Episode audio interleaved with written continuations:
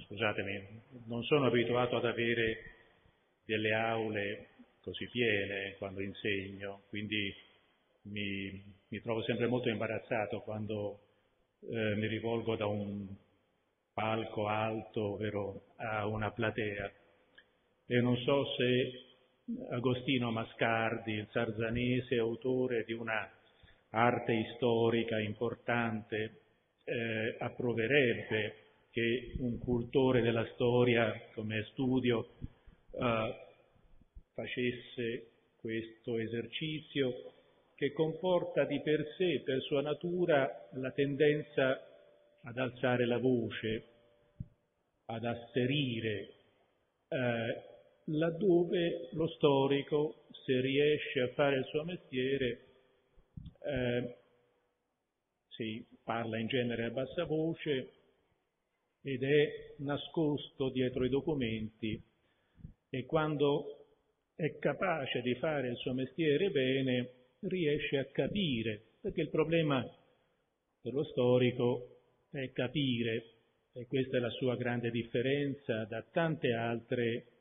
discipline che comportano la possibilità di agire sul presente, di intervenire nel vivo, di modificare la realtà. Lo storico per definizione deve abbandonare questo atteggiamento. Ma il presente è necessariamente in filigrana dietro la ricerca de- degli storici e eh, muove almeno la prima domanda alla quale poi si cerca di rispondere nel lavoro sulle fonti, sui documenti. In questo caso eh, io ho proposto un tema eh, che rischia di essere ingannevole perché non parleremo, non compariranno in questa mia conversazione eh, gli eretici, gli ebrei, i selvaggi. Mi sono chiesto all'inizio se avrei dovuto parlare di loro, avrei diciamo, scelto delle persone concrete, vero? Eh, nel modo in cui una grande storica inglese, Eileen Powers, dovendo, volendo studiare i contadini dell'Alto Medioevo e non trovando nessun documento personale dei contadini di quell'epoca che non ne hanno lasciati, si inventò un personaggio, dette un nome vero, al suo personaggio, lo chiamò Bodo il contadino e ne ricostruì la giornata attraverso i documenti della gestione delle proprietà di Carlo, di Carlo Magno. Ecco, io avrei potuto fare qualcosa di simile, anche perché ebrei, selvaggi eh, ed eretici hanno lasciato diverse tracce e si potrebbero seguire delle storie, ma in questa maniera noi avremmo alla fine trovato eh, che non erano così diversi. Avremmo così scoperto quello che scoprì Michel de Montaigne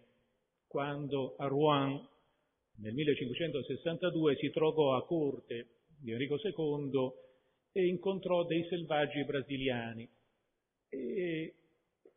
parlò con loro. Era normale allora la presenza nelle feste di corte di queste strane creature vestite di piume che venivano da così lontano e che servivano per dimostrare la potenza vero, del sovrano e la gloria della sua, eh, della sua regalità. E Montaigne racconta in, un, in, uno dei suoi saggi, un bellissimo saggio eh, intitolato eh, uno intitolato ai cannibali e l'altro ai cocchi, dove Montaigne affronta questa materia, racconta di avere parlato alla fine con questi selvaggi, i quali eh, gli dissero, gli chiese loro che cosa pensassero, eh, ed è tipico della grande intelligenza di Montaigne non cercare di mettere nella mente dei selvaggi il contenuto della civiltà cristiana europea, ma cercare di capire come loro vedessero il nostro mondo. E loro risposero, gli dissero, Montaigne ne ricordava due delle cose che gli avevano detto. Uno appunto, insomma, è strano, trovavano strano che eh, un bambino, un re fanciullo, era giovane il sovrano allora al potere in Francia, comandasse sopra questi uomini grandi e forti che lo circondavano, si prosternavano ai suoi piedi. questo trovavano strano. E poi trovavano strana un'altra cosa, che eh, avevano visto mendicanti, come le città di allora ne erano certamente più piene di quanto lo siano oggi, un mondo di poveri, di affamati, e si meravigliavano che tutta questa folla di affamati, di mendicanti, di morti di fame, non si ribellasse davanti all'esibizione, allo sfarzo, alla ricchezza della corte e non tagliassero la gola vero, a questi pochi nobili davanti ai quali invece strisciavano. Da queste considerazioni, che conservano tutto il loro valore, Montaigne eh, salì poi ad una considerazione più generale. Si chiese che cosa fosse la barbarie. Io dovrei parlare di uno dei criteri, vero, dell'alterità, che è quello del barbaro, e del modo in cui questo criterio fu declinato per rapportarlo alle popolazioni del nuovo mondo, di quello che per gli europei divenne il nuovo mondo, per ragioni abbastanza, abbastanza precise, vero? fu scelta questa denominazione perché fu colorata di significato religioso, il nuovo mondo, il nuovo cielo e la nuova terra, vero? Cui si, di cui si parla nell'Apocalisse, e vidi un cielo nuovo e una terra nuova, sembrò all'editore delle lettere di Americo Vespucci la, la, la maniera migliore per rappresentare il significato della scoperta di questa popolazione che non si conosceva, di questa gente innumerevole, nuova e diversa che si affacciava all'orizzonte del mondo europeo che credeva di essere l'unico mondo. Ma è una parentesi che chiudo immediatamente. Il problema che si pose Montaigne era quello in che cosa consistesse la barbarie. Consisteva forse nell'antropofagia? Si sapeva che le popolazioni indigene dell'America scoperta da Vespucci, dell'attuale Brasile, di quello che prese fin da allora il nome di Brasile, avevano questa pratica e questo uso dell'antropofagia, eh, questo uso rituale, eh, aveva molto colpito eh, gli europei che leggevano le relazioni di viaggiatori e divenne poi un criterio, su questo poi ritorneremo, divenne poi un criterio per giustificare la conquista e la civilizzazione, perché si trattava di combattere un vizio contro natura, mangiare carne umana era una barbarie e gli europei erano autorizzati a impadronirsi di questi popoli e a prendere il potere per educarli a lasciare queste abitudini barbare. Montaigne aveva visto degli spettacoli di cannibalismo nelle lotte religiose della Francia e qui incontriamo l'altro, eh, l'altra figurante della galleria dell'alterità e aveva visto eh, persone che sventravano vero, i loro nemici di fede, anche se erano dei familiari, anche se erano degli amici, vero, si cibavano delle loro viscere. Aveva visto appunto una forma estrema vero, di odio per il diverso, all'improvviso, all'interno della stessa famiglia, della stessa città, si era scatenato questo desiderio di eliminare fisicamente e completamente l'alterità ereticale, con un odio così feroce che aveva disseminato la Francia dello spettacolo, dell'antropofagia per odio, per odio di religione. Allora la conclusione di, di Montaigne è rimasta celebre perché l'abbiamo sempre considerata uno dei segni della capacità della cultura europea di essere all'altezza degli sviluppi storici, di dominare la, il movimento della storia e di conquistare delle vette culturali valide per il mondo intero. Montaigne si pose la domanda in che cosa consistesse la barbarie e la sua risposta è rimasta celebre. Ciascuno chiama barbarie quello che non appartiene alle sue abitudini. Questa frase, degna di figurare sopra i pilastri fondamentali di un tempio ideale all'umanità, questa frase è rimasta e ha contrassegnato i capisaldi di quella storia della tolleranza che in tanti hanno raccontato. La storia delle idee di tolleranza, la storia delle idee di libertà, di libertà religiosa, di tolleranza civile, però, eh, sono moltissime e sono fatte col criterio di dimostrare che eh, diciamo, alle crisi che si presentano l'umanità ha saputo rispondere sollevandosi, vero, al di sopra delle contingenze ed elaborando una specie di eh, glossario ideale della comunicazione civile. Allora, scoprire, vero, che la barbarie è qualcosa che noi proiettiamo sugli altri e non qualcosa di oggettivo, è stato certamente un passo fondamentale di questo percorso, passo fondamentale che seguiva ad un passo precedente che era stato compiuto sempre a Rouen negli anni in cui Montaigne si aggirava e incontrava i selvaggi brasiliani, quando era stato pubblicato uno scritto di un nobile savoiardo, un umanista, Sébastien Castellion, Sebastiano Castiglione, vero? Eh, che si era posto il problema se fosse lecito uccidere gli eretici e aveva scritto un pamphlet su questo argomento, eh, pubblicandolo con pseudonimo, perché rischiava la vita, eh, per reagire al rogo che a Ginevra aveva incenerito un eretico spagnolo, Miguel Servet, Michele Serveto. La questione posta allora da Castiglione era appunto se era lecito vero, perseguitare gli eretici per le loro idee e se non fosse possibile distinguere nel corpo della tradizione cristiana una morale cristiana come imitazione della, delle norme etiche proposte da Gesù, proposte dai Vangeli, e invece una, un corpo dottrinale di idee, di principi teologici,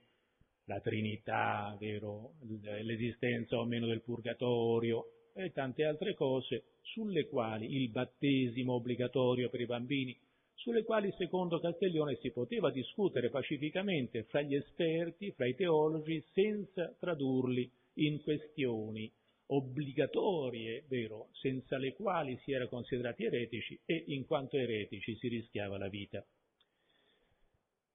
Castiglione eh, non morì per le sue idee, le condusse a, a proprio rischio, eh, ma eh, noi lo citiamo in questa sede soltanto perché in questa occasione Castiglione elaborò un principio che assomiglia molto a quello di Montaigne, tanto da suggerire che si tratti della fonte dell'opinione di Montaigne, e cioè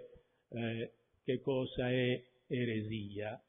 L'eresia è ciò che non appartiene ai miei principi. Ognuno chiama eresia vero, ciò che rifiuta, ciò che non condivide. Allora,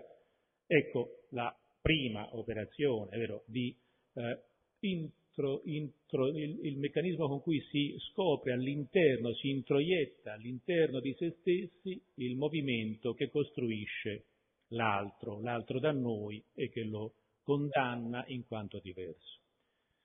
Questa è, diciamo, un'ipotetica storia ideale dell'affermazione dei principi della tolleranza e della critica del valore ostile delle categorie dell'alterità. Purtroppo è soltanto una storia ideale, perché diciamo, tra l'opinione di Castiglione, l'opinione di Montaigne e i valori accreditati, fissati in leggi, fissati nel patto politico, vero? c'è una distanza enorme, una distanza che è stata faticosamente vero, superata in maniera diversa in diversi paesi europei e che ha tardato molto ad affermarsi come valore condiviso, come valore etico condiviso e tuttora, e tuttora ha molta difficoltà ad affermarsi. Io volevo infatti partire in questo discorso da una citazione contemporanea eh, per vedere diciamo, come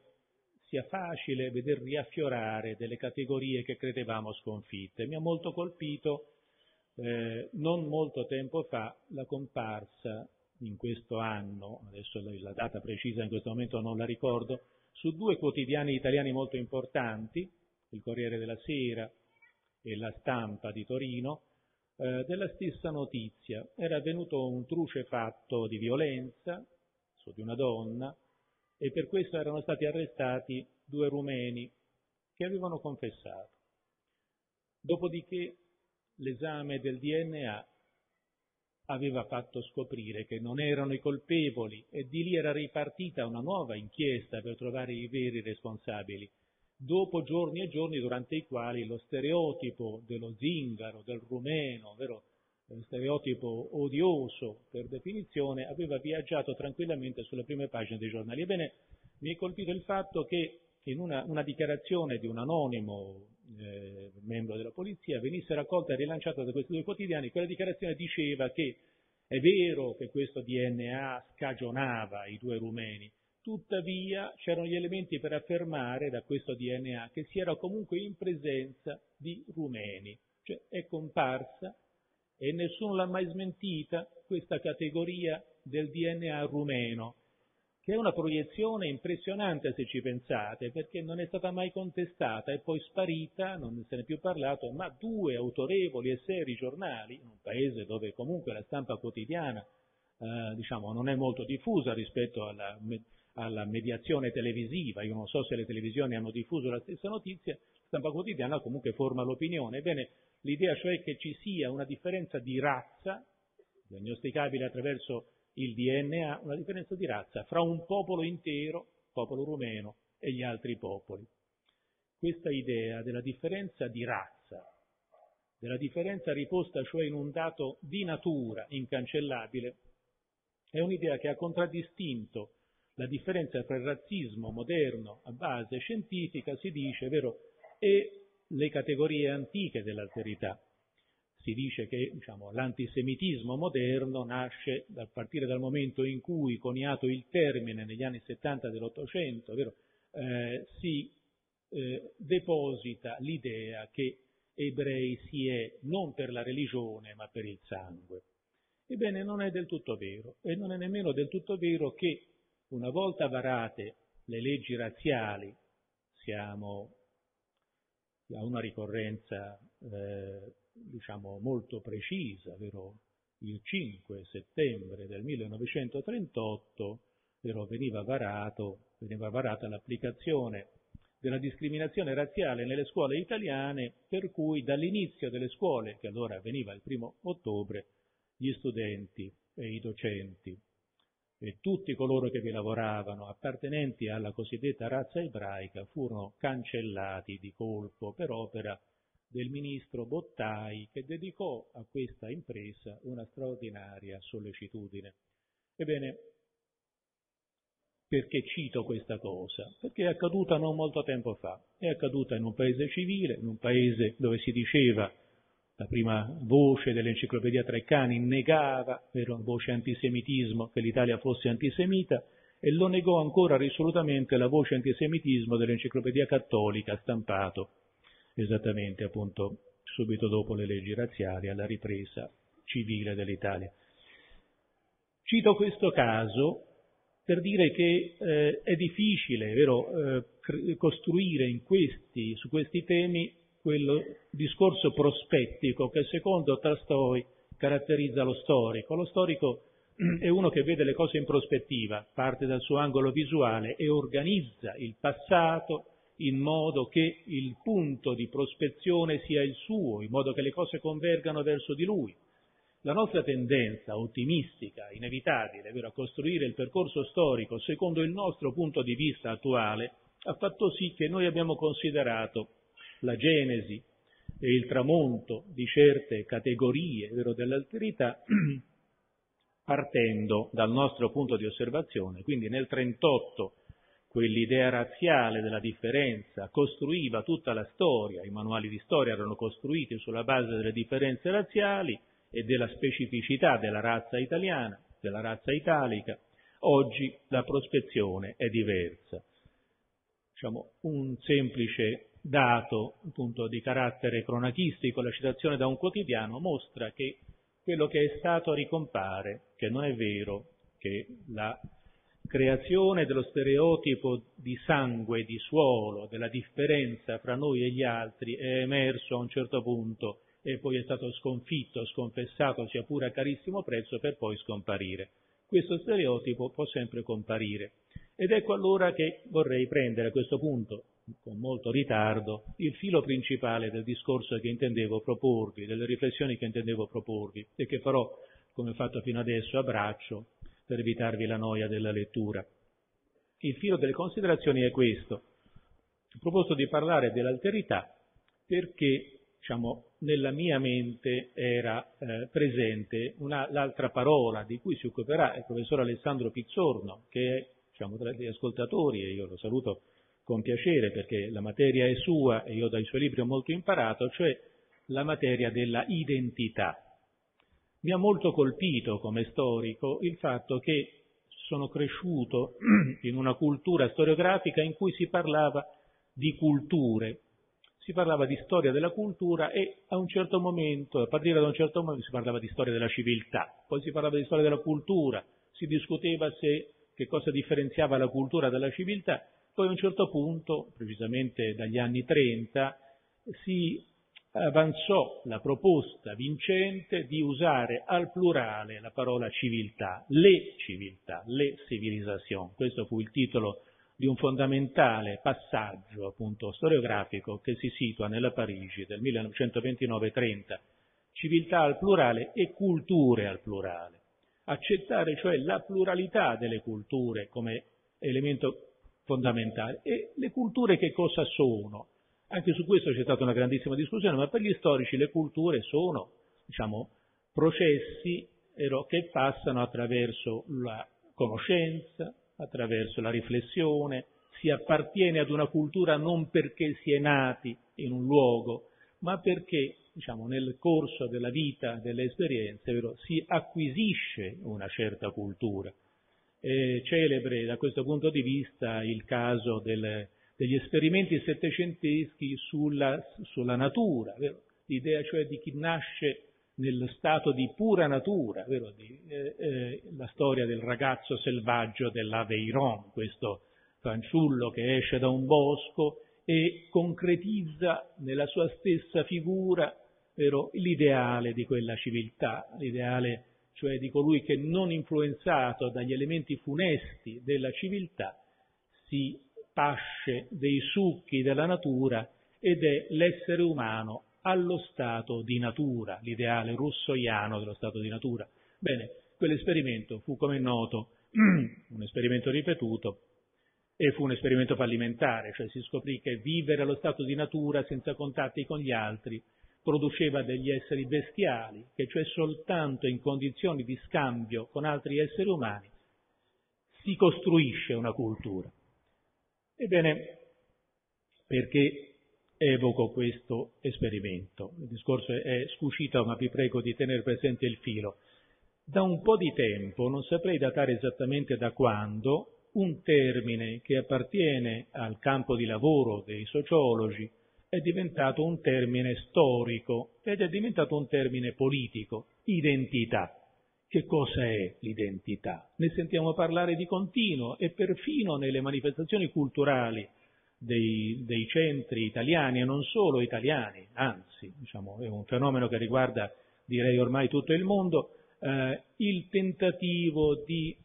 conquistare la propria identità riprendendo contatto con un suolo, con una realtà precisa, è alla base di infiniti esperimenti. All'identità, per esempio, sono destinati gli innumerevoli pali e giochi in costume, vero? e rievocazioni storiche, eh, rinsaldare l'identità è tanto più importante quanto più l'apparenza e l'apparire degli altri mette in crisi la mia identità. No? Ecco allora che noi troviamo una sospetta insistenza sulla identità collettiva come qualche cosa in cui si nasce, si cresce, a cui si resta fedeli e che bisogna difendere contro l'inquinamento di altre identità. È per esempio caratteristico dell'Europa l'identità cristiana, sapete che su questo si è molto discusso eh, a livello anche internazionale, ed è comunque caratteristico dell'Italia appartenere, avere in proprio per tutti i suoi cittadini, e intendo cittadini nel ristretto senso di coloro che godono del diritto di cittadinanza, perché in questo Paese, come sapete, la cittadinanza è materia di conflitto, perché resistiamo a riconoscere diritto di cittadinanza, diritto di voto, diritto di partecipazione a chi non ha qui nascita, parenti, lavoro, casa, vero? E magari colore della pelle, ancora non ci siamo arrivati. La insistenza sull'identità ha sostituito quella che era una volta eh, la cultura, la storia della cultura e ha cancellato quello che era l'elemento base della storia della cultura, e cioè l'idea che una cultura è fatta di acquisizione, è fatta di studio, è fatta di conoscenza, è fatta di maturazione, che una cultura la si sceglie, non si appartiene, vero? C'è diciamo una sospetta insistenza quindi sul carattere rigido della identità ed è in questo senso che io vorrei oggi portare l'attenzione nella parte diciamo più scolastica, vero, un po' più costruttiva del mio discorso, su quello che ritengo l'aspetto importante e spesso trascurato nella storia dell'alterità, il momento di costruzione è vero che oggi si parla molto spesso della costruzione di identità collettive, si investe nel processo della costruzione di identità collettive una grande quantità di energie. Eh, diciamo, gli elementi che possono formare un'identità collettiva sono in genere elementi proposti da qualcuno, da qualche centro di interesse o politico o economico, a partire dal momento in cui si può per esempio creare una identità in un campo di calcio distribuendo una maglietta con dei colori. Immediatamente si accenderanno poi i caratteri aggressivi della identità, noi contro loro. Ma quello che mi interessa, e sul quale vorrei adesso portare un minimo di contributo concreto di insegnante, è proprio quello del potere di costruire una barriera di alterità come costruzione che discende da un preciso momento di potere, perché è stato normalmente, è vero, è stato detto e ripetuto ed è anche giusto, è vero, riconoscerlo, che l'alterità in qualche modo è qualcosa che nasce spontaneamente, qualcosa che è un prodotto stesso del fatto che io vivo in mezzo agli altri. Eh, l'alterità nasce dall'opposizione noi-loro, ma nasce anche dall'opposizione io-gli altri. Mm, ci sono delle bellissime citazioni che avrei voluto leggervi, per esempio dal Coriolano di Shakespeare, questo eroe condannato alla morte, vero, per la sua eh, diciamo, ricerca di una identità personale vero, che non dipenda dagli altri, e la sua intolleranza soprattutto del limite che gli altri portano alla sua persona. Lui non sopporta, scopre, vero, e questo lo porta fino ad un, praticamente ad un suicidio, vero? scopre che ci sono gli altri e questa è una scoperta che lo sconvolge. Ebbene, la scoperta dell'esistenza degli altri è una scoperta che appartiene alla crescita di ciascuno di noi e nel momento in cui si scopre che gli altri esistono, dobbiamo fare i conti con gli altri e lo dobbiamo fare differenziandoci, reagendo agli altri. È un processo che appartiene alla crescita dell'individuo, ma è un processo che appartiene anche alla crescita delle società. Quindi è un processo istantaneo, è un processo istintivo, è un processo che ha delle basi reali, questo processo della propria identificazione. Ma questo è un fatto,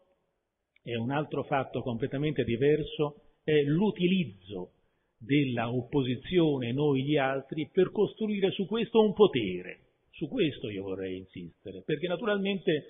diciamo, l'identificazione dell'alterità come diversità e come rifiuto della diversità appartiene non solo alla storia dell'individuo, vero, alla, difficile, alla difficile esistenza di ciascuno di noi nel momento in cui si muove nella società o nella famiglia e appartiene alla storia dei popoli. E viene sempre in mente naturalmente il, il momento nascente del concetto di barbaro quando i greci vero, eh, classificarono con questo termine i, i non greci per il balbettio incomprensibile della loro lingua, balbettano e quindi sono dei barbari. Beh, i greci quindi classificavano come diversi sulla base delle, dell'ascolto linguistico e chi di noi, vero, quando attraversa la società multiculturale che si è creata anche in Italia, non è tentato di reagire nello stesso modo davanti al balbettio informe di lingue che non conosciamo e che ci fanno chiedere ma io allora, allora la mia lingua, allora loro chi sono, loro sono diversi. E tuttavia sarà bene sottolineare il fatto che i greci non scatenarono guerre contro i barbari perché erano barbari, si difesero vero, dall'avanzata dei persiani, ma non scattò nella cultura greca nessuna classificazione antropologicamente ostile fra noi e loro. L'uso del termine barbaro come termine aggressivo che giustifica, che legittima diciamo, l'azione di forza, la conquista, la incontriamo invece tranquillamente nell'avanzata delle potenze coloniali europee nel corso del XV e XVI secolo perché la barbarie, i comportamenti contro natura, l'ignoranza della verità religiosa, vero? La, il problema di anime in preda del demonio,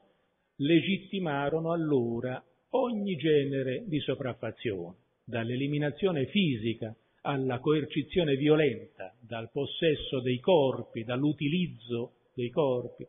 vero? alla diciamo, eh, sistematica spoliazione delle eh, umanità non europee. Tutto questo era legittimato vero, dalla croce che il missionario portava insieme al conquistador, precedendo o seguendo il conquistador, cioè dall'idea che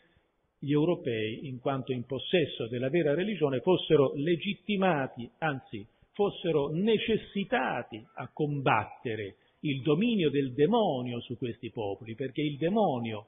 vero, era quello che vedevano in queste popolazioni dove non c'era legge, non c'era limite, vero,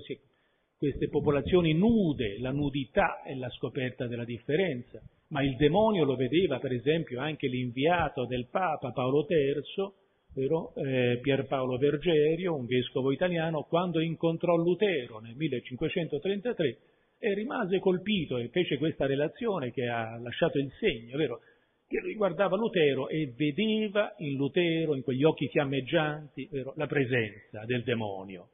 Ecco la demonizzazione dell'altro, che è cosa diversa dalla costruzione dell'alterità. Non ho molto tempo ancora e quindi la parte, la parte construence del discorso riguarda appunto il momento in cui le tre categorie dell'ebreo,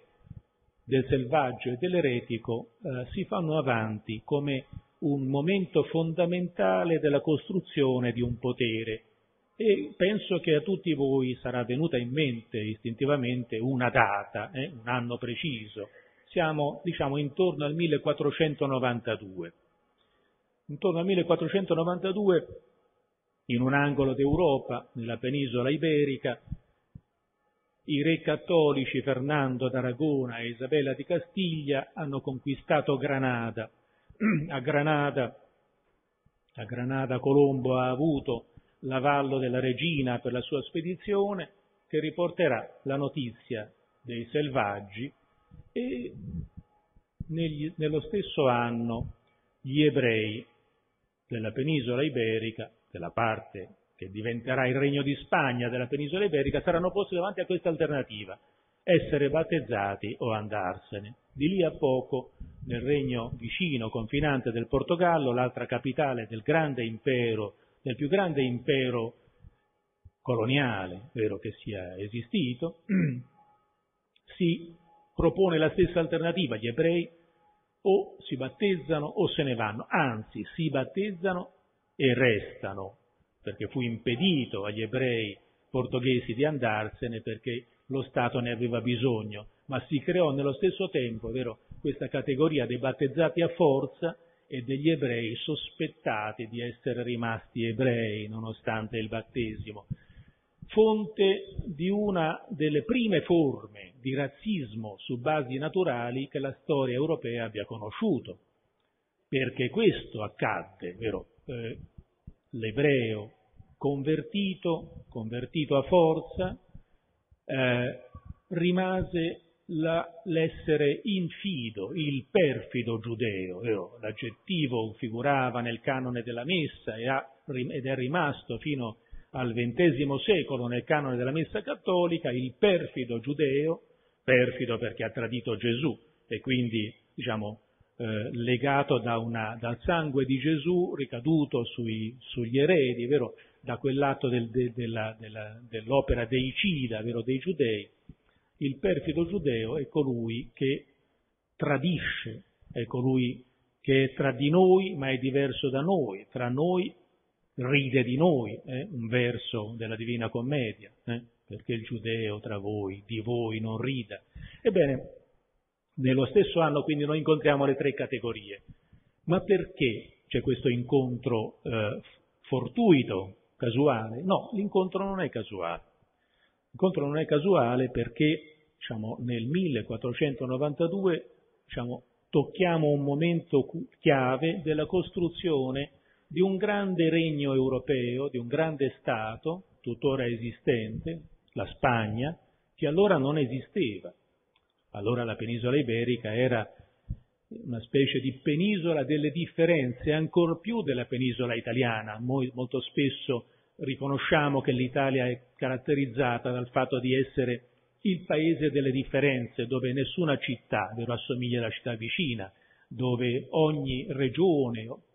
non parliamo di regioni che rischiamo di prendere sul serio le classificazioni della Costituzione italiana, diciamo le regioni sono infinite in Italia, basta cambiare una vallata, vero, scendere una montagna e arrivare sulle coste per trovare culture diversissime. Ebbene, la Spagna nel 1492 non esisteva, esistevano questi due regni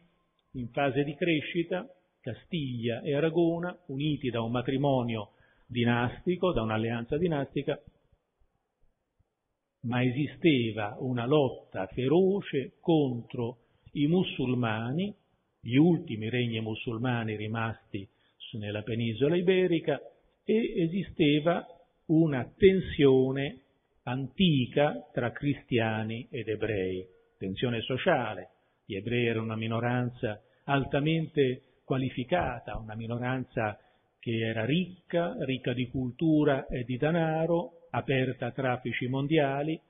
potente e, e per questo appunto guardata con invidia vero, dalla popolazione contadina della penisola, ma era soprattutto vero, una minoranza che da qualche tempo, da secoli, da, da un paio di secoli, era oggetto di attacchi violentissimi da parte dei predicatori francescani e domenicani, che erano le longhe manus vero, della, eh, dell'autorità papale. Eh, si era cioè costituito diciamo, un complesso di eh, diciamo, schemi di giudizio e di valutazione nei confronti del, dell'ebraismo che apparteneva ad uno dei processi più celebri vero, e anche più nefasti della, di quel meccanismo della formazione dell'alterità, cioè diciamo, il fratello minore, il cristianesimo, che nasce da una costola dell'ebraismo e che poi, diciamo, nei confronti del fratello maggiore, naturalmente scatena immediatamente un conflitto di appropriazione, di dichiarazione di superiorità e tende ad inglobare e nello stesso tempo a cancellare l'ebraismo che però in quanto fratello maggiore è in possesso della Bibbia, quindi legittima con le profezie dei profeti biblici la stessa esistenza del cristianesimo che può rivendicare vero, che il suo Messia è colui che realizza le profezie del libro degli ebrei. Si era quindi costituito questo diciamo, complesso di aggressività di lontana origine che però da qualche tempo però, stava diventando una macchina aggressiva eh, fortemente, fortemente eh, diciamo, eh, eh diciamo, capace di costruire gravissime forme di alterità. Era stata creata per esempio la leggenda del delitto di sangue, cioè l'idea che gli ebrei nella loro Pasqua eh, celebrassero a modo loro la Pasqua eh, catturando un bambino cristiano, dissanguandolo e impastando col suo sangue il pane azimo della Pasqua. La leggenda dell'omicidio rituale è una delle macchine, diciamo, teratologiche, una delle macchine distruttive, vero, più paurose che il cristianesimo abbia inventato, una macchina che ha continuato a produrre i suoi frutti nefasti per tutto il corso del XX secolo, che ha ricostruito diciamo, alla durata, alla genealogia di questo fenomeno, ha aggiunto date che si spingono fino alla fine del Novecento e sfiorano il nostro millennio. eh, diciamo, mi rendo conto diciamo, che quella che vi sto raccontando è banalmente la storia generale, ma l'interesse vero, per me, il punto fondamentale per me è il punto di arrivo, cioè il modo in cui Fernando il Cattolico mette a frutto il meccanismo eh, della mostrificazione dell'altro. Attraverso la creazione di un'alterità ebraica che era già pronta per essere utilizzata, perché era stata elaborata, vero, dalla tradizione, soprattutto dalla tradizione francescana, attraverso l'utilizzazione di questa alterità si opera un processo di compattamento del popolo, della popolazione della penisola iberica, che produrrà alla fine di questo popolo diversissimo, diversissimo per lingue, molteplicità di lingue, per culture, c'erano diciamo, la cultura musulmana, dei moriscos, oltre a quella degli ebrei, eh, c'erano lingue, lingue diverse, vero? Tuttora oggi la riscoperta delle differenze interne ha portato a emergere per esempio il catalano, è venuto fuori il basco, eccetera. Beh, la Spagna allora era un caleidoscopio straordinario di differenze. Ebbene, l'unica leva a disposizione del potere in questo caso era la leva religiosa e fu usata in maniera straordinariamente spregiudicata e abile da questo gigante vero, nella storia dei poteri. Fernando il Cattolico, la cui figura suscitò allora l'interesse degli osservatori italiani,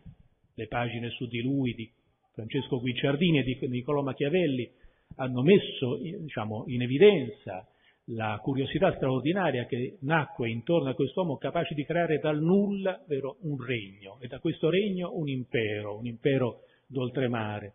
E in che modo? attraverso lo sfruttamento dell'alterità ebraica, la costruzione di una macchina da guerra che si chiamò Inquisizione spagnola. La storia dell'Inquisizione spagnola ci porterebbe a parlare, io ho poco tempo ancora e non vorrei eh, a questo punto riassumerò abbastanza rapidamente il mio discorso, eh, ci porta a parlare di un altro personaggio di grande importanza che è eh, Torquemada nome celebre, quasi proverbiale, vero, nelle storie della Inquisizione e della violenza inquisitoriale. Diventato proverbiale, lo si usa con la minuscola per dire che si è un torquemada, diciamo perché si è disposti a torturare, vero? a torturare e uccidere per, eh, con una qualunque ragione, vero? nell'uso del potere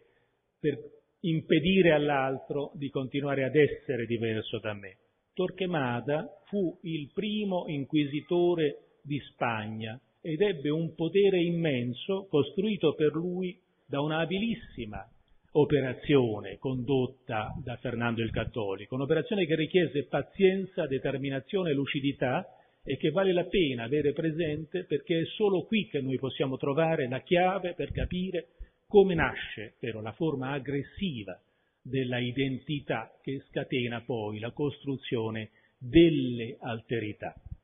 La costruzione di questa macchina richiese alcuni anni, richiese, richiese soprattutto la condizione di debolezza del papato. Il papato romano, che aveva costruito il suo potere in quella che è stata definita da uno storico di Harvard la rivoluzione papale, affermando la supremazia su ogni altro potere della terra,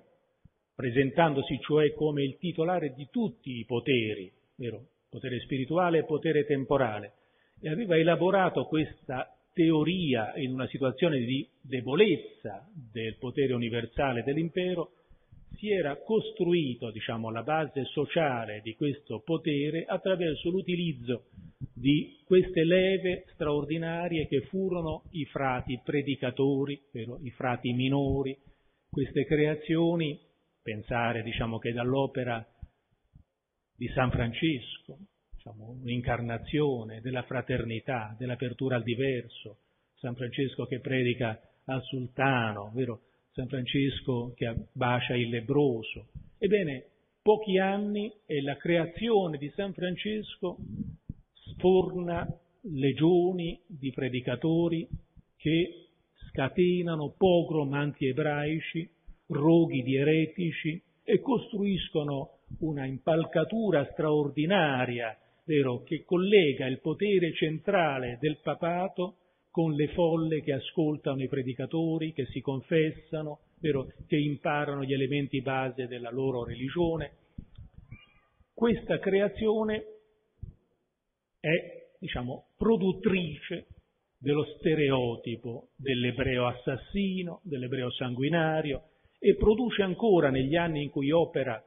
eh, Fernando d'Aragona episodi come la celebre vicenda del Simonino di Trento del 1484, una delle manifestazioni di questo stereotipo dell'ebreo che uccide i bambini cristiani e impasta con loro sangue però, le focacce della Pasqua, che allora diciamo, allignarono qua e là in Europa. Ebbene, ed è proprio da uno di questi episodi, cioè dall'episodio del Santo Bambino della Guardia, che in Spagna Fernando d'Aragona riceve la spinta propulsiva per scatenare l'intolleranza della popolazione contro gli ebrei e per legittimare presso il Papa Sisto IV la sua richiesta che è una richiesta straordinariamente semplice, che è quella di poter lui nominare l'inquisitore, l'inquisitore supremo della Castiglia. Poi questo si trasferirà anche all'Inquisizione di Aragona e ci sarà un supremo inquisitore di tutta la Spagna. Eh, Sisto IV, simpatizzando e avendo i suoi problemi con la politica italiana, e cercando soprattutto, come allora il papato cercava, vero, di saltare con l'alleanza, col concordato con i singoli stati, consolidare una posizione scossa dal movimento di riforma che aveva portato ai concili del XV secolo, gli concede questo diritto, che è un diritto eh, apparentemente eh, diciamo, non così importante. Fernando lo riempie di un contenuto spaventoso perché l'inquisitore da lui nominato sarà da lui autorizzato diciamo, come uomo, come sovrano che ha la delega del papato, sarà da lui autorizzato a svolgere la sua azione. E l'Inquisizione, come tribunale, era diciamo, una forma di amministrazione della giustizia che in quanto si esercitava per la salvezza delle, delle anime non poteva essere frenata da nessuna delle infinite differenze che caratterizzavano la società del tempo non c'era privilegio che fermasse l'inquisitore. Gli inquisitori avevano già fatto le loro prove, vero, nella società cristiana. Ebbene,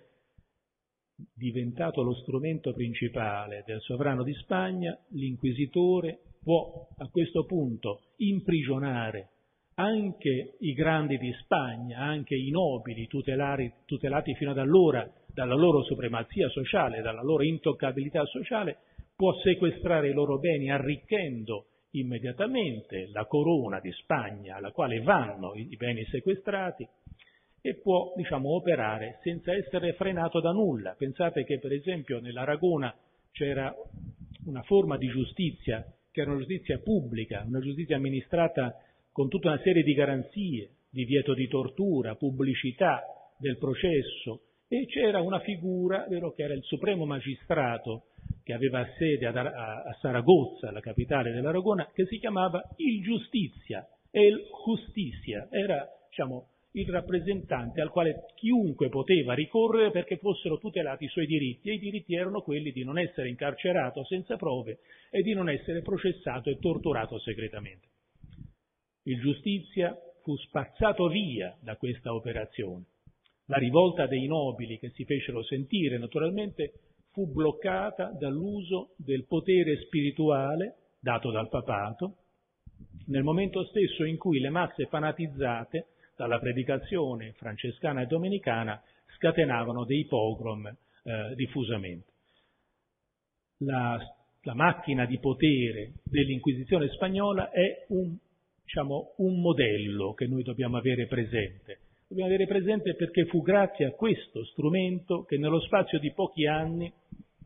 si creò un impero in cui l'unità era l'unità di religione, in cui il sovrano di Spagna vero, era obbedito fino nel lontano Messico, pensate che il primo processo con un rogo pubblico a Città del Messico si ebbe qualcosa come 15 anni dopo la conquista di Cortés, e fu l'arcivescovo di Città del Messico, il francescano Sumarraga, che fece bruciare vivo vero, il figlio di una dinastia di caciques locali perché aveva scoperto che quest'uomo di nascosto nelle stagioni estive quando non pioveva si recava vero, ad accendere diciamo, eh, lumi e a fare sacrifici di polli sgozzati e di altre cose di questo genere agli dei antichi, agli dei della pioggia, vero? agli dei di questa religione che era stata soppiantata dal cristianesimo. Bene, questo eh, cacique, che aveva ricevuto il battesimo e si chiamava infatti Don Carlos, eh, fu processato, dovette ammettere che aveva fatto quello che, di cui era imputato e fu bruciato vivo come eretico eh, ricaduto nell'eresia, appunto, come apostata, in piazza di Città del Messico. E da questo momento per alcuni anni tutti gli indios che venivano accusati di avere fatto pratiche di questo genere subirono lo stesso trattamento finché il governo spagnolo si rese conto diciamo, che questa era una politica suicida e intorno al 1568 applicò una variante. Da quel momento in poi eh, diciamo, gli indios come popolazione infantile, perché c'è anche questa categoria quando si parla dell'altro, no? le popolazioni americane sono classificate come dei bambini, bambini che devono crescere, una cultura deve crescere, deve imparare, deve diventare cristiana piano piano, quindi in quanto bambini non possono essere assoggettati alla pena di morte, non possono essere trattati dalla stessa Inquisizione che tratta le eresie degli, degli spagnoli, e quindi avranno un trattamento più benevolo, il che è portato poi per secoli a questa forma di connivenza, vero, di, eh, diciamo, di amalgama fra cristianesimo e culti precedenti, che caratterizza diciamo, la forma del colonialismo spagnolo e anche di quello portoghese, per altri versi, ma molto simile, e lo differenzia profondamente dal colonialismo anglosassone. Ho ancora pochi minuti, temo e non vorrei abusare davvero eh, vorrei a questo punto chiudere diciamo, il discorso fornendo in qualche modo una specie di regola o di paradigma, se volete, se è possibile per uno storico parlare di paradigma. Eh, quale paradigma? Bene, c'è un modello iberico. Il modello iberico consiste nella costruzione di una alterità religiosa, fondamentalmente religiosa, eh, da combattere, da assorbire, da eliminare, e sulla base di questa costruzione si compatta il, la popolazione, si cancellano le resistenze sociali al potere del sovrano, si abolisce la, il potere della nobiltà, si mettono da parte le cortes, alla fine di questo processo, alla fine della sua vita, Fernando il Cattolico aveva vinto la partita, vero? Poté consegnare a Carlo, al nipote Carlo, al futuro imperatore Carlo V, il regno di Spagna. Regno di Spagna in cui da questo momento in poi i diversi saranno oggetto di un'attenzione ossessiva. È nota la storia dei moriscos, gli eredi degli antichi abitanti musulmani della Spagna. Un, dura un secolo il tentativo vero di trasformarli, costringendoli prima al battesimo, poi chiedendo a loro di abbandonare la loro lingua, i loro riti matrimoniali, di sciogliersi come comunità, Uh, finché alla fine, vero, all'inizio del Seicento, gli ultimi moriscos di Spagna saranno imbarcati e spediti in Spagna, così come vero, in qualche altro paese nel nostro presente. Si sogna che l'unica difesa della nostra identità sia mettere sugli aerei coloro che non sono nati qui e rimandarli altrove. Questo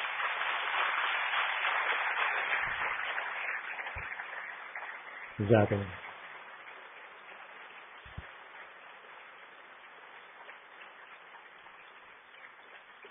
Mi devo scusare per questo salto nel presente, il mio scopo era proprio quello di costruire, diciamo, di fare cioè questo discorso sulla costruzione dell'alterità che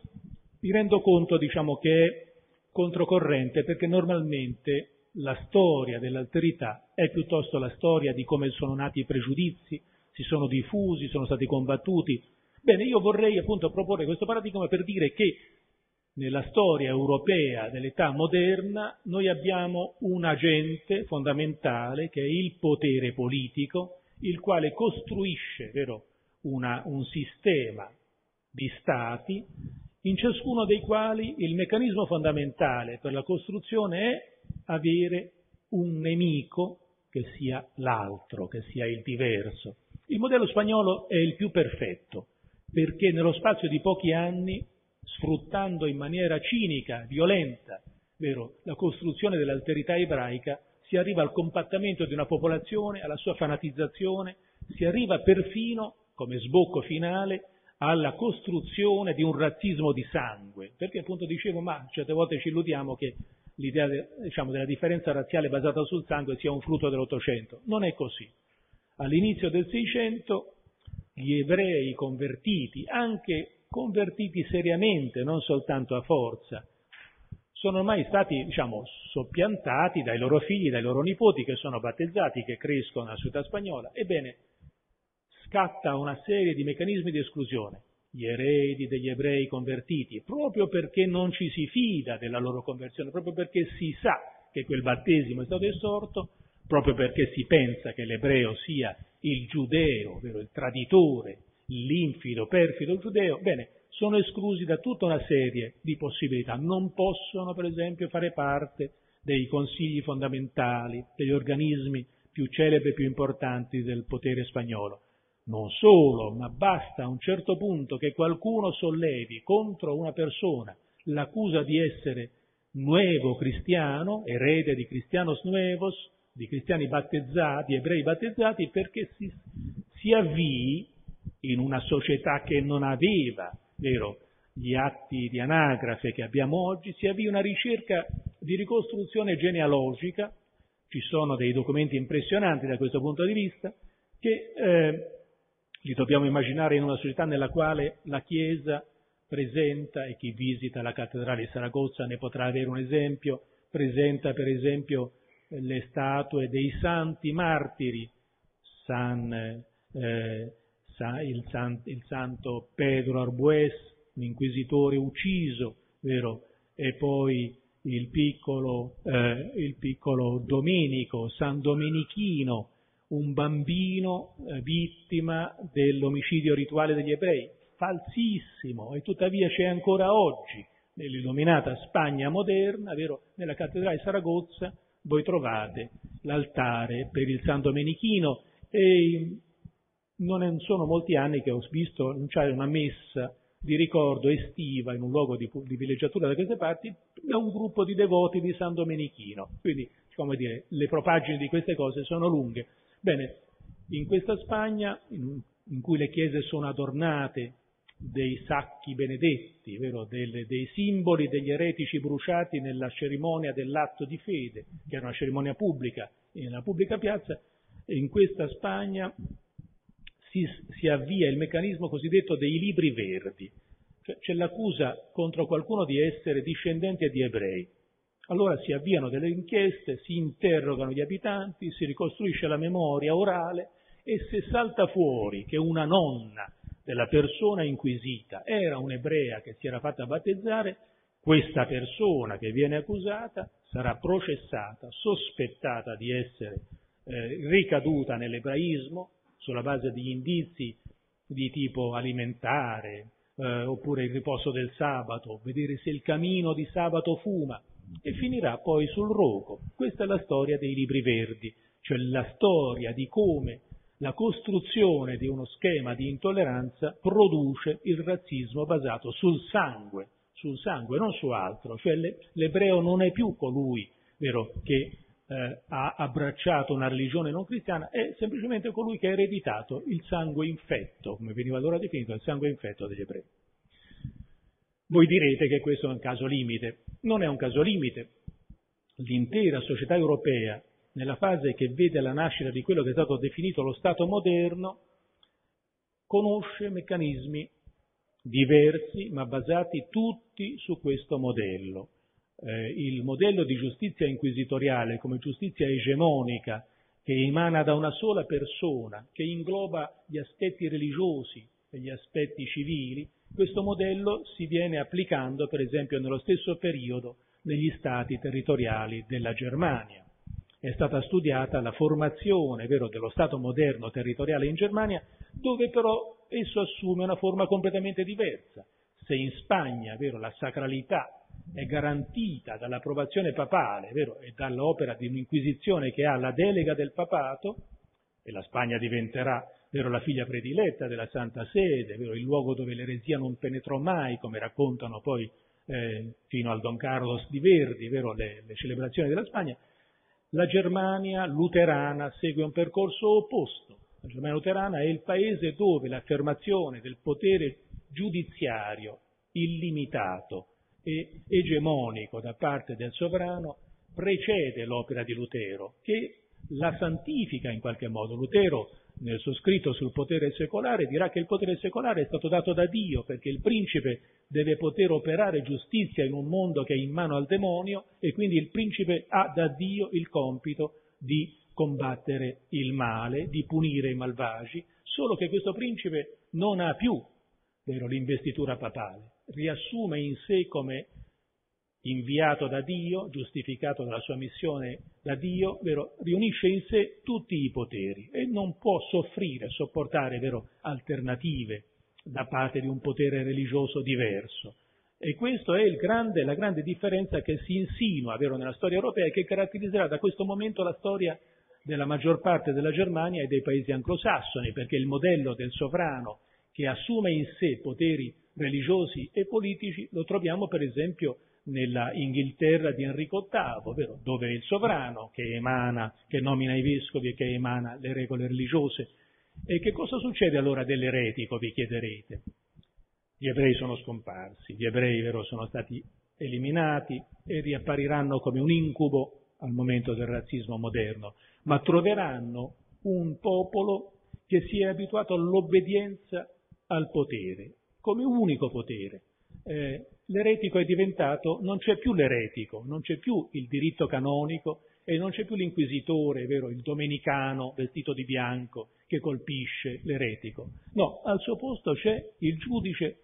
il sovrano nomina i suoi giudici e questi amministrano la giustizia. E l'eretico non è più, diciamo, colpito perché dissente dal punto di vista dottrinale, ma perché è un ribelle, è un è reato di felony, dicono le norme inglesi, vero? È un traditore. Lo stesso sovrano della Francia, il paese dove il potere dinastico è più antico, è più consolidato, dove il territorio è più unito, vero, alla sua dinastia, bene, stesso, lo stesso re di Francia rifiuta l'intervento della Chiesa e punisce vero, con propri tribunali vero, gli eretici come traditori, perché il potere che conta è il potere del sovrano. Il paradigma si può completare, eh, diciamo, e avrei molti altri esempi che potrei fare, non voglio diciamo, sottrarvi troppo tempo, vorrei concludere dicendo abbiamo anche la possibilità di verificare vero, questa piccola regola eh, che è il potere vero, che crea l'alterità e che compatta sotto una falsa identità collettiva un meccanismo di obbedienza sul quale vero, poggia il suo potere. Ci fu nell'impero spagnolo un solo paese che non accettò l'Inquisizione di Spagna, anzi furono due in realtà, e uno fu, furono le province dei Paesi Bassi, quando Filippo II cerca di introdurre nei Paesi Bassi l'Inquisizione spagnola, la nobiltà si ribella e si avvia un meccanismo di difesa dell'autonomia, vero, delle città e dei poteri locali, che porta alla guerra più lunga all'interno del continente che conosciamo nei secoli dell'età moderna, la guerra delle province dei Paesi Bassi, da cui nascerà l'Olanda. E diciamo, prima ancora, vero, che alla fine di un lungo secolo di guerre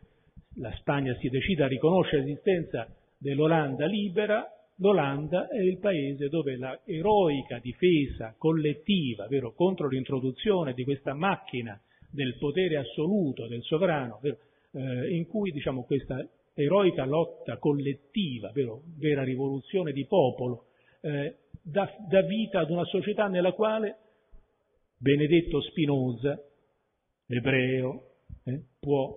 scrivere, lavorare, sopravvivere, sostenendo dottrine terrificanti per gli stessi ebrei ortodossi, vero? inutilmente inseguito dagli ordini di cattura dell'Inquisizione cattolica, perché in Olanda, prima che in qualsiasi altro paese, dalla lotta per la difesa della forma antica di autonomia cittadina,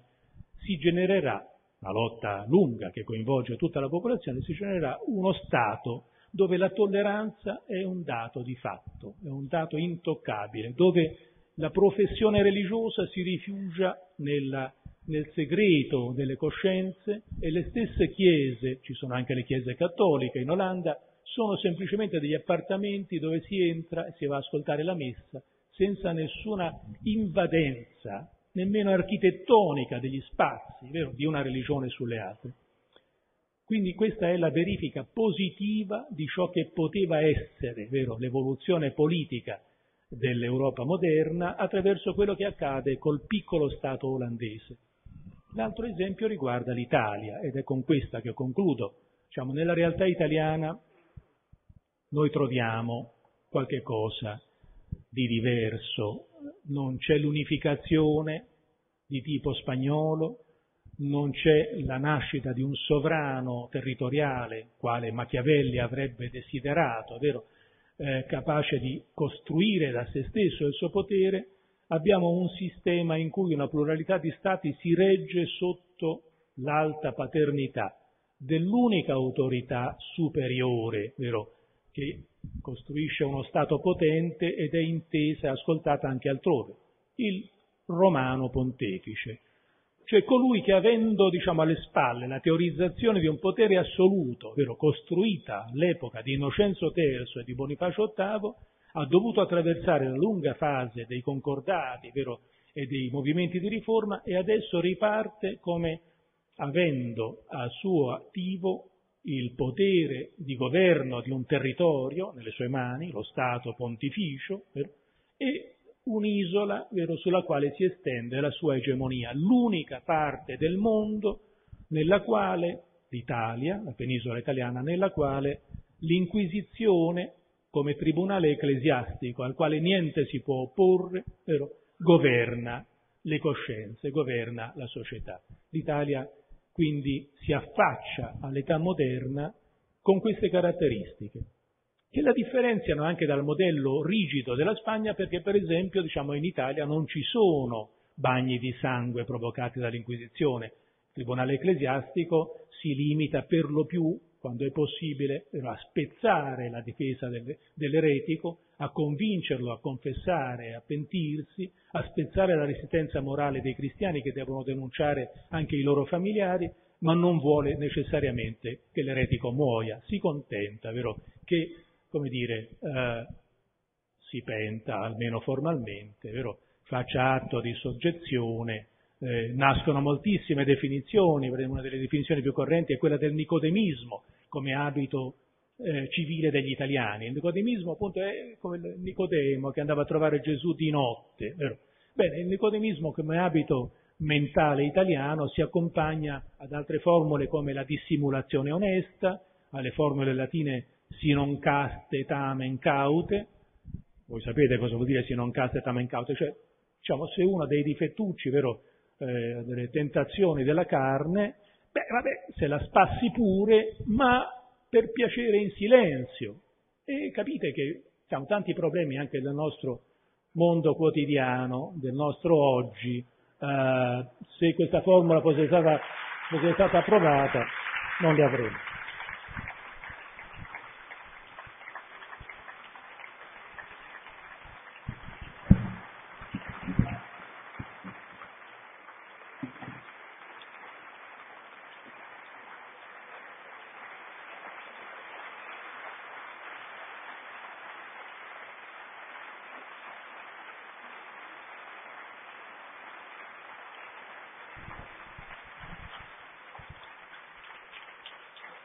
Vi ringrazio molto. Vi ringrazio molto. Mi hanno chiesto se era possibile fare delle domande, io naturalmente accetto ben volentieri, ma non so se voi avete ancora pazienza per rimanere. Eh, possiamo? Come?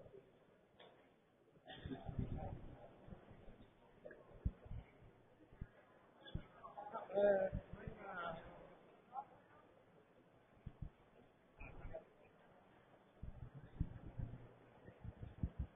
Tenga lei che prima, prima parlava della storia, parlava del, che ognuno cerca di eh, fare la storia a sua misura, sue, con i suoi obiettivi e tutte queste cose qui. O sbaglia? Eh, guarda, in buona compagnia. Dicevo, prima parlava della storia, di come ogni, per, eh, gli storici cercavano di eh, portare la, la storia secondo... Io non sono abituata a parlare in pubblico, che, che, la storia... Mh, ognuno cerca di portare la storia secondo i suoi obiettivi, secondo... Ecco, e i libri di scuola come la mettiamo? E i libri di scuola come la mettiamo? Eh, io penso che